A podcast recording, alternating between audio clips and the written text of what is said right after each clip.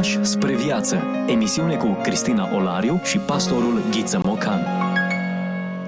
Bine v-am regăsit și astăzi la o nouă întâlnire. Bun regăsit, îi spunem și pastorului Ghiță Mocan prezent la acest nou episod. Mă bucur să ne regăsim.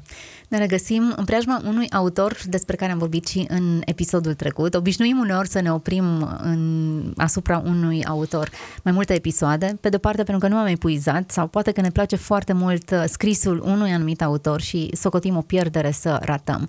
Liliana Coropca este autoarea despre care am vorbit în episodul trecut, un volum Capătul drumului, E, e deosebit această lectură. Vă recomandăm nu doar să lecturați, să vă opriți, așa cum ne-am oprit și noi la o discuție pe marginea câtorva paragrafe din ea și să descoperiți istorii de viață, biografii care vă pot, uh, vă pot schimba percepția față de o anumită etapă din istoria noastră și vă ajută să luați decizii mai corecte cu privire la prezentul actual. Deci, Liliana Coropca, o tânără din Republica Moldova care ne lasă un volum scris impecabil.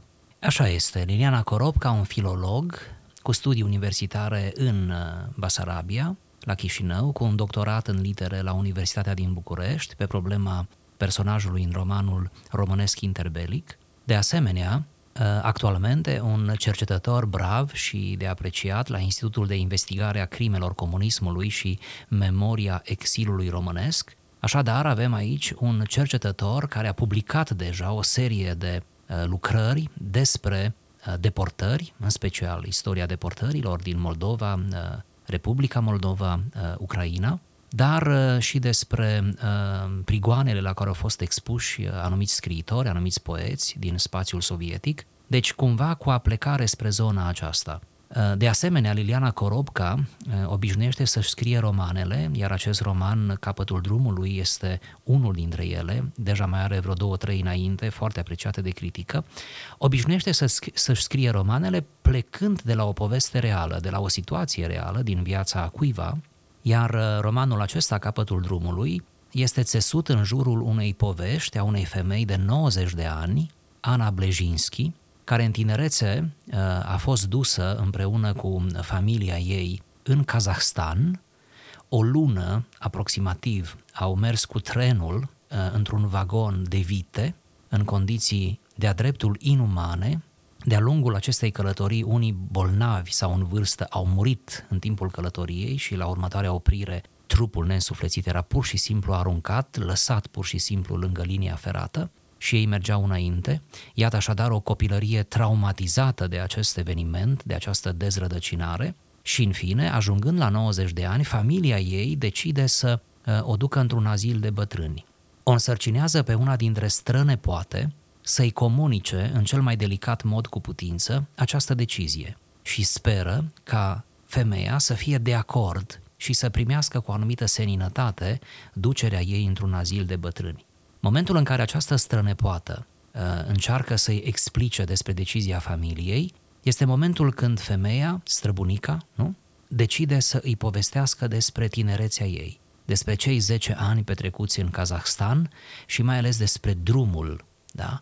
Um, pe care l-au uh, uh, traversat, călătoria pe care au făcut-o până au ajuns acolo. În emisiunea trecută citam chiar primele fraze ale cărții în care uh, se vorbește despre finalul drumului, adică sosirea în stepele îndepărtate ale Kazahstanului, drumul care se, uh, uh, se sfârșește, trenul care se întoarce înapoi, linia ferată care se termină fizic acolo în spațiul acela și toată priveliștea pe care ei o văd după o lună de întuneric, o lună de mizerie, de foame, priveliștea cu iarbă, priveliștea cu natură, da, atât cât era, probabil era sezonul cald, dacă era iarbă, un cer senin deasupra, aer curat, mult aer curat și toate acestea puse împreună la capătul unei experiențe traumatizante, ă, îi fac pe toți din vagon, inclusiv pe cea care povestește, să creadă din tot sufletul că au ajuns în rai, iar trenul pur și simplu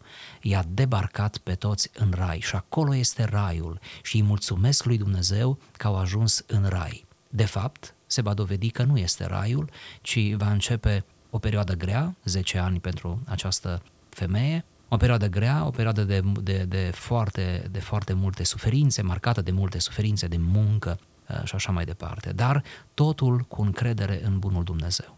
Da, cred că cei bătrâni mustesc de astfel de povești. De aceea există și acea vorbă zicală, cine nu are bătrân să-și cumpere bătrâna din acela zil nici nu cred că trebuia să fie convinsă, ci trebuia doar să fie vizitată ca să-și împărtășească povestea. Asta ar trebui să fie un, un uh, imperativ pentru cei mai tineri, să-i caute pe cei în vârstă și să le culeagă poveștile care sunt lecții remarcabile de viață. Nu trebuie neapărat să ajungi într-un gulag, dar poți înțelege multe despre ce s-a întâmplat acolo dacă ai răbdarea să asculți o astfel de poveste. Inclusiv lectura unei astfel de cărți sau, eu știu, audierea unei astfel de emisiuni e un preambul pentru a a merge și a descoperi ce e viața cu adevărat, în toate străfundurile și straturile ei. Asta ne dorim să fie. Chiar asta dorim să facem. Să îi invităm pe ascultători ca, auzind frânturi din asemenea cărți, să facă drumul mai departe, adică să caute autori, să caute astfel de materiale, să citească, pentru că dacă am citit din când în când asemenea materiale, cred că ne-am plânge mai puțin. Problema noastră când ne plângem este că nu ni se uh, satisfac anumite pretenții, nu neapărat anumite nevoi. Noi acum, astăzi, în vremea bună pe care o trăim, nu avem prea multe nevoi. Ne sunt asigurate nevoile de bază. Noi avem multe pretenții și nemulțumirile noastre sunt pe fondul pretențiilor și nu a nevoilor. Deci uh, să fim un pic uh, atenți, înțelepți la felul în care trăim, iar asemenea povești ne fac să ne simțim mici și să fim un pic mai mulțumitori. Propun să lecturăm și astăzi un uh, scurt, prea scurt paragraf din uh, acest volum și să gustăm puțin din stilul remarcabil pe care îl are această tânără autoare. Citatul pe care îl veți auzi, scurtul citat, este o rugăciune, o tânguire preluată din mentalul, iată, colectiv, din acele rugăciuni pe care le formulau cei duși în pribegie sau cei rămași, pentru că unele familii au fost realmente rupte în două, da, pentru o perioadă nedeterminată, iar rugăciunea aceasta are în ea și durere, dar are în ea și speranță. E o rugăciune frumoasă uh, pe care merită măcar să o auzim în această lectură. Vai nouă, care bogați am fost, trai îndestulat am avut, în case mari și frumoase am trăit, copiii noștri rumeni și voioși fiind, iar acum pribegi ai nimănui suntem, flămânzi și murdari în trenul vrășmaș și întunecos. Doamne, nu ne părăsi în clipa asta grea, căci mai mult decât Iov cercați suntem, pentru că el, Iov, deși lipsit de avere, ședea pe gunoiul său, iar noi în țări străine duși suntem și nu știm unde ne vom rezema frunțile și unde ne vom hodini trupurile. El, Iov, avea prieteni de aceeași limbă cu el, care îi purtau de grijă, îl îmbărbătau, pe când nouă copiii și părinții ne mor de foame în vagoane de vite, iar soldații ne arată armele lor și în limbi străine ne grăiesc, nimica nu înțelegem. Iov, deși bolnav și plin de răni, pe scumpa lui soție o putea vedea.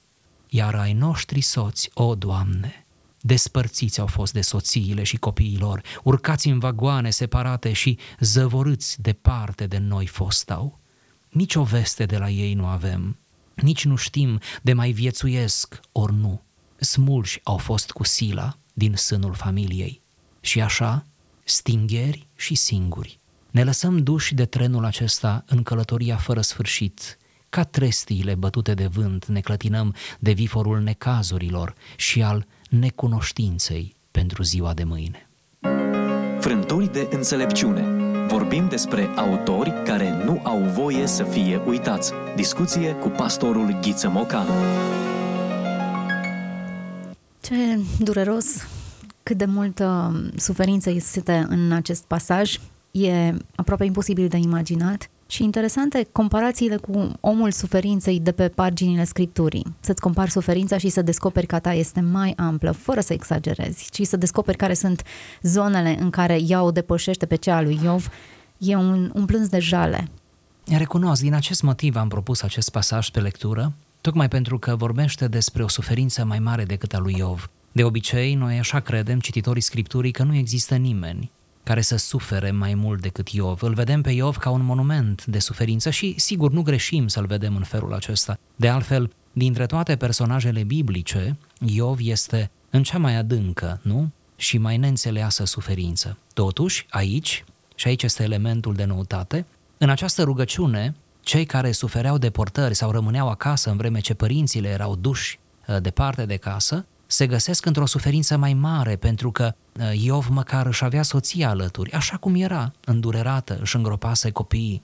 Iov îi avea pe prieteni alături, pe când deportarea, pe când toată această dramă a gulagului uh, înseamnă de fapt o izolare vecină cu, cu nebunia, vecină cu moartea. Ori tocmai izolarea este scoasă în evidență. Iov a fost extrem de mult încercat, dar n-a fost izolat. Au rămas oameni lângă el, mereu cineva i-a fost aproape, chiar dacă nu l-a ajutat prea mult. Pe când aici, aici izolare, aici singurătate. Este tortura singurătății. Am senzația că textul acesta e o scara suferinței. Pornește suferința mare în general, pornește de a compara ce ai pierdut și începe cu listarea pierderilor. Am fost bogați, am avut trai îndestulat, copiii noștri erau sănătoși, locuiam în case sigure și totul, tot traiul ne era asigurat și iată acum le-am pierdut pe toate. Treapta, nivelul zero al pierderilor.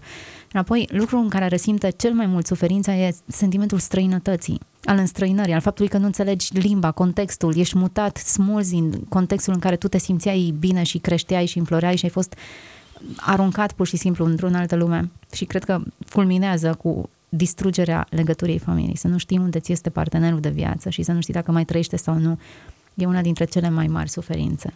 Indirect, acest pasaj vorbește despre realitatea tehnică a deportărilor. Trebuie să știe ascultătorii noștri că erau deportați oamenii cu bunăstare.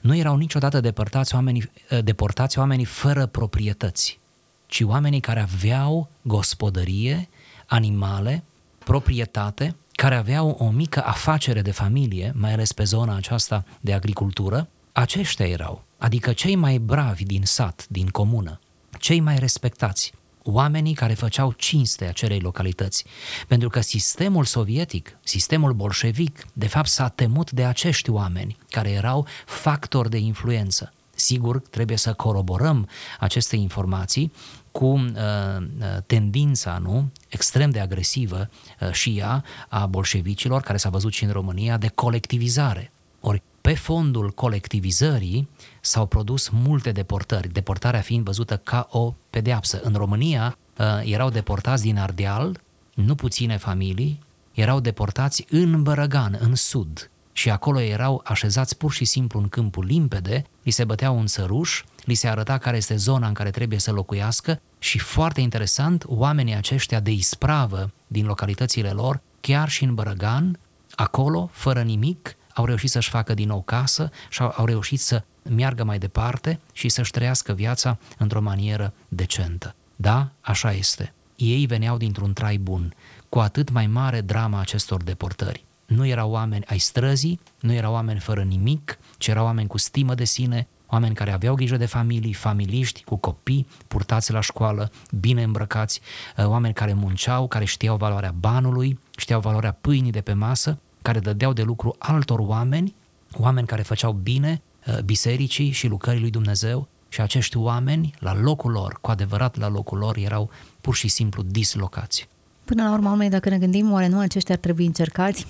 Cu ceilalți, ce să mai ai? Le cunoști măsura dar privind lucrurile din prisma unui Dumnezeu care vrea să îți nu neapărat să te pună la încercare cu gândul să te chinuiască, așa cum spunea, ci mai ales ca tu să realizezi care sunt limitele și să-ți cunoști măsura și să te integrezi corect în tot peisajul acesta. Revenind la lista pierderilor, ceea ce îl fericea sau îl găsea avantajat pe Iov era că cel puțin stătea pe gunoiul lui cel puțin dacă își pierduse copiii, averile, totul stătea pe gunoiul său, în ruina lui, în, în parametrii familiari lui, era înconjurat de limba lui. Sentimentul acesta al alienării, nici măcar în mizerie nu mai reușești să te integrezi cu, cu lumea ta, e cel mai tulburător. Nici măcar mizeria nu mai este mizeria ta. Nici măcar suferința nu mai este în cadrul tău, da, cu atât mai grozavă suferința. Dacă mi îngăduiți, aș vrea să mai dau citire unei rugăciuni care este poate în felul ei mai dramatică decât cea pe care am citit-o, dar doresc să o aud ascultătorii noștri, pentru că e o rugăciune care trădează îngrijorarea în legătură cu moartea, mai degrabă cu înmormântarea. Văzându-se duși și văzându-se în pericol de moarte în fiecare zi, în călătoria aceea atât de imprevizibilă, ei au compus anumite rugăciuni în care îi cereau lui Dumnezeu, cum vom vedea de îndată, măcar să moară nu în tren, ci să moară la destinație, oricare ar fi destinația, și să fie îngropați creștinește. Să nu fie îngropați ca niște animale, ca niște câini, să, uh, să nu fie uitați după moarte sau trupurile lor să fie așezate după rânduială în mormânt. Această atenție față de trup, care este o atenție uh, istorică în creștinism, cu fundamente dogmatice, pentru că noi credem în lumina uh, Noului Testament, în lumina epistolelor Apostolului Pavel, că va exista o înviere a trupurilor. Sigur, o transfigurare a acestor trupuri, dar trebuie să ne comportăm bine cu trupul chiar când este lipsit de viață. Iată această rugăciune tulburătoare. Doamne al îndurărilor, coboară și spre noi mâna Ta cea bună și ne mângâie Tu, Doamne, zbuciumatul nostru suflet. Nu vrem să murim la marginea căii ferate, Doamne. N-am vrea să fim aruncați din tren ca niște saci de cartofi, fără lumânare, fără cruce la căpătâi. Îngropați creștinește am vrea să fim, Doamne, dacă nu pe pământul nostru alături de cei din neamul nostru, măcar când o conteni drumul, undeva pe un pământ cu creștini. Dar și mai bine ar fi dacă nu am murit chiar acum. Doamne, ține-ne în viață să ne ajutăm copiii să se ridice. Nu cerem mult, o gură de apă și rugăciunile ne țin vii în călătoria noastră și gura de aer când se deschide ușa vagonului. Tu, Doamne, care în sufletele noastre, ca într-o carte deschisă privești, vezi plânsul nostru, vezi ruga noastră inimoasă. Ajută-ne, Doamne, nu ne lăsa să zacem nemângâiați, aruncați la marginea drumului ca niște necreștini. Alungă, Doamne, umbrele otrava, miasmele din jurul nostru. Dă-ne un strop din lumina Ta, Doamne, un strop de aer. Tu, izbăvitor de moarte, Tu, liman al învolburărilor noastre, trage-ne, Doamne, din înnecul care cearcă să ne acopere. Căci Tu, Doamne, culegi lacrimile pocăinței și ale umilinței noastre și faci din ele preț de răscumpărare. Dă-ne puterea și răbdarea să ducem crucea ta, dă-ne jertfa și iubirea ca să o prețuim. Ție se cade, Doamne, toată cinstea și închinăciunea, dinpreună cu Tatăl și cu Duhul Sfânt, acum și pururea și în vecii vecilor. Amin. E bine să ne oprim din când în când, să descoperim sensuri noi, lecturi adânci și să ne lăsăm inspirați. Chiar uh, cred că ne lăsăm inspirați de acest text. Mă gândeam în timp ce ascultam acest paragraf. Ce sunt rugăciunile noastre în comparație cu acestea, de pe acest tărâm al vieții și al morții? Rugăciunile noastre sunt atât de superficiale, nu? Sunt atât de mecanice. Rugăciunile noastre sunt atât de infantile. Cerem uneori lucruri atât de prozaice, cerem pur și simplu fără să ne gândim ce cerem, pentru că nu suntem puși de prea multe ori în situații limită și cumva experiența noastră de viață parcă nu ne împinge spre asemenea rugăciuni, de o asemenea agonie. Cred însă, cum spuneam și în emisiunea trecută, că nu trebuie să ajungem la capătul lumii, că nu trebuie să fim deportați în Siberia, ci uneori cu sufletul ajungem în Siberia și în Kazahstan. Cred că uneori avem sentimente similare cu cei care călătoreau fără voia lor în acele vagoane de vite întunecoase și uh, lipsite de confort și de speranță. Cred că sufletele ne sunt uneori în asemenea vagoane și uh, ne aflăm uneori la capătul pământului. Deci, uh, tuturor ni s-ar potrivi, măcar în metaforă, aceste, uh, aceste rugăciuni. E un exercițiu de înțelepciune să punem mâna pe asemenea cărți, să citim cu emoție, cu sensibilitate asemenea mărturii, să povestim cu oameni care mai au ceva de spus despre suferința trecută și să fim puțin mai înțelepți, puțin mai smeriți, uh, un pic mai ponderați în felul în care ne facem planuri, în felul în care vorbim despre noi și despre viitorul nostru. Observați, vă rog, cum toate aceste texte se încheie cu rugăciune. Observați cum toate se încheie precum rugăciunea Tatăl nostru, a ta să fie slava, cinstea, uh, de acum și pururea. Observați cum totul, toată această suferință a deportărilor duce spre o doxologie, spre o laudă la adresa Preasfintei Trăimi o pledoarie pentru rugăciuni adevărate. Dar, în aceeași măsură, uitați-vă câte puține lucruri cer oamenii ăștia. Puțină apă. De fapt, până la urma urmei, rugăciunea e făcută cu speranță, nu cu disperare. Vreau să mai trăiesc ca să pot să ofer ceva acestor copii. La, la acest prag al, al morții în care realmente oamenii mor lângă tine, condițiile nu sunt deloc favorabile vieții, să ceri un strop de apă să ceri uh, un strop de aer, o gură de aer, rugăciuni foarte discrete și pertinente. Ne învață ceva lucrul acesta. Da, ne învață despre a ne ruga pentru nevoi și a nu etala în rugăciunile noastre pretenții nesfârșite. Ne învață că până la urmă un strop de apă și o gură de aer în situații limită ne mențin în viață. Aceste rugăciuni sunt rugăciuni pentru supraviețuire. Dar, spunând toate acestea aici, s-ar putea să fim catalogați că devenim prea patetici. E prea dramatic să ne rugăm în felul acesta și totuși nu e. În rugăciunea Tatăl nostru suntem învățați să ne rugăm pentru pâinea cea de toate zilele, pentru mâncarea, nu? Pentru hrana, pentru trebuințele bazale, nu? De care toți avem nevoie. Ori dacă avem ce mânca, spunea Mântuitorul în predica de pe munte, dacă avem cu ce ne îmbrăca, ne este îndeajuns. Dar ne mai este oare îndeajuns? În huzurul în care noi trăim, acum când toate ne sunt la îndemână și pe bani puțini reușim să ne îmbrăcăm decent și să trăim decent, uh, poate că ar trebui, citind asemenea mărturii, să învățăm să fim recunoscători pentru aceste mici detalii ale vieții. Foarte binevenită această recomandare, în contextul în care pentru ne plângem pentru lucruri extrem de nesemnificative în raport cu toată această poveste. Citeam la un moment dat de îndemn, la fel, era o, o pledoarie pentru a-ți cultiva acest sentiment al mulțumirii. Îți recomanda, imaginează-ți că te-ai născut în anul 1900, că ai trecut prin primul război mondial până la vârsta de 18 ani și că tânăr ai trecut prin uh, molima care a ucis milioane de oameni și că ai fost deportat ulterior și că ai trecut prin toate traumele acestea. Noi ne plângem acum că am fost izolați două săptămâni în casă cu toate condițiile, cu căldură, cu mâncare, cu Netflix, cu eu mai știu ce, toate facilitățile, cu programe bisericești și cu YouTube YouTube care îți furnizează conținut, cărți și toate celelalte și noi ne plângem și facem un, un scandal imens prin ce perioadă dificilă am trecut.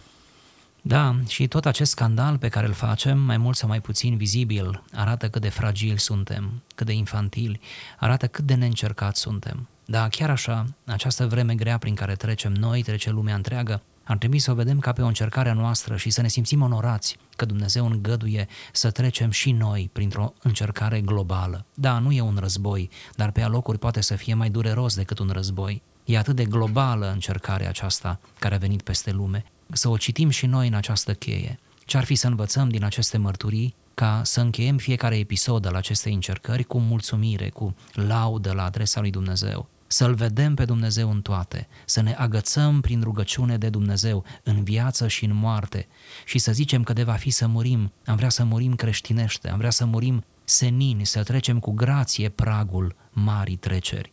Iar de va fi să trăim, am vrea să trăim responsabil, cum spunea rugăciunea pe care am citat-o, responsabil pentru cei mici neajutorați, pentru urmașii noștri, responsabil pentru imaginea noastră, responsabil pentru chemarea pe care o avem în împărăția lui Dumnezeu aici pe pământ. Deci, fie că trăim, fie că murim, vorba apostolului, noi să fim mai lui Hristos. Cât de adânci sunt uh, aceste mărturii și exemple pe care le putem citi? Cât de multă mulțumire ne învață? Ce rugăciuni uh, corecte ne deprindem să facem dacă ne uităm la suferința altor oameni? Ați căutat o vorășia oamenilor care au suferit? E un semn de înțelepciune. De obicei, oamenii caută pe cei veseli sau caută divertismentul și amuzamentul, nu? Mai degrabă te apropii de un om care uh, râde și te face să te simți bine decât unul pe care îl vezi că a trecut printr-o traumă puternică. Așa este. Din reflex ne apropiem de cei joviali și parcă tot din reflex îi respingem, îi ocolim pe cei care au povești prea adânci de spus. Ar trebui să ne facem curaj. Ar trebui chiar mai mult, dacă îmi permiteți încă o recomandare, ca în cercurile noastre de prieteni, în familia lărgită, în spațiile acestea confortabile, amicale, deci cu totul amicale, uneori să deschidem asemenea cărți și în voioșia aceea a întâlnirii, chiar să citim public, să avem momente de lectură Uh, din asemenea cărți. Cred că am face bine pentru că am promova idei mult mai uh, profunde da, decât discuțiile superficiale și cumva am fi în spiritul biblic. Știți versetul acela care spune că mai bine e într-o casă de jale decât într-o casă de petrecere, pentru că în casa de jale inima se face mai bună. Nu întotdeauna casa noastră este efectiv de jale, da? pentru că fiind sănătoși, având de toate, nimeni dintre cei dragi nu a decedat, deci nu întotdeauna suntem într-o casă de jale în casa noastră, dar putem să aducem, iată, frânturi din jalea altora și felul cum ei s-au raportat la această durere, la această dramă. Deci, recomand chiar uh, momente de lectură, într-un mod cu totul amical. Nu înseamnă că vom face școală acasă, nu înseamnă că vom da examene, dar în felul acesta îi molipsim și pe alții uh, să citească poate cărți la care n-ar fi ajuns pe cont propriu. Cărți, discuții, de ce nu o vizită la azil, așa cum uh, Liliana Coropca ne-a recomandat în acest volum? De ce nu să-i căutăm noi în mod intenționat pe cei care au avut astfel de experiențe de la care putem să învățăm? Sperăm că și acest episod și această discuție a fost o inspirație pentru cei care ne-au urmărit. Eu cel puțin am fost inspirată și volumul acesta e una din recomandările pe care o includ în lista de cărți care trebuie citite. Capătul drumului, Liliana Coropca, autoarea volumului, am vorbit despre Ana Blajinski, o bătrână care istorisește, relatează povestea deportării ei într-un ținut sterp fără, fără niciun fel de resurse, dar care a învățat o dependență de aerul lui Dumnezeu. Vă doresc toate cele bune, mulțumim că ne-ați ascultat până la această oră. Fiți binecuvântați! Ați ascultat emisiunea Pași spre viață cu Cristina Olariu și pastorul Ghiță Mocan.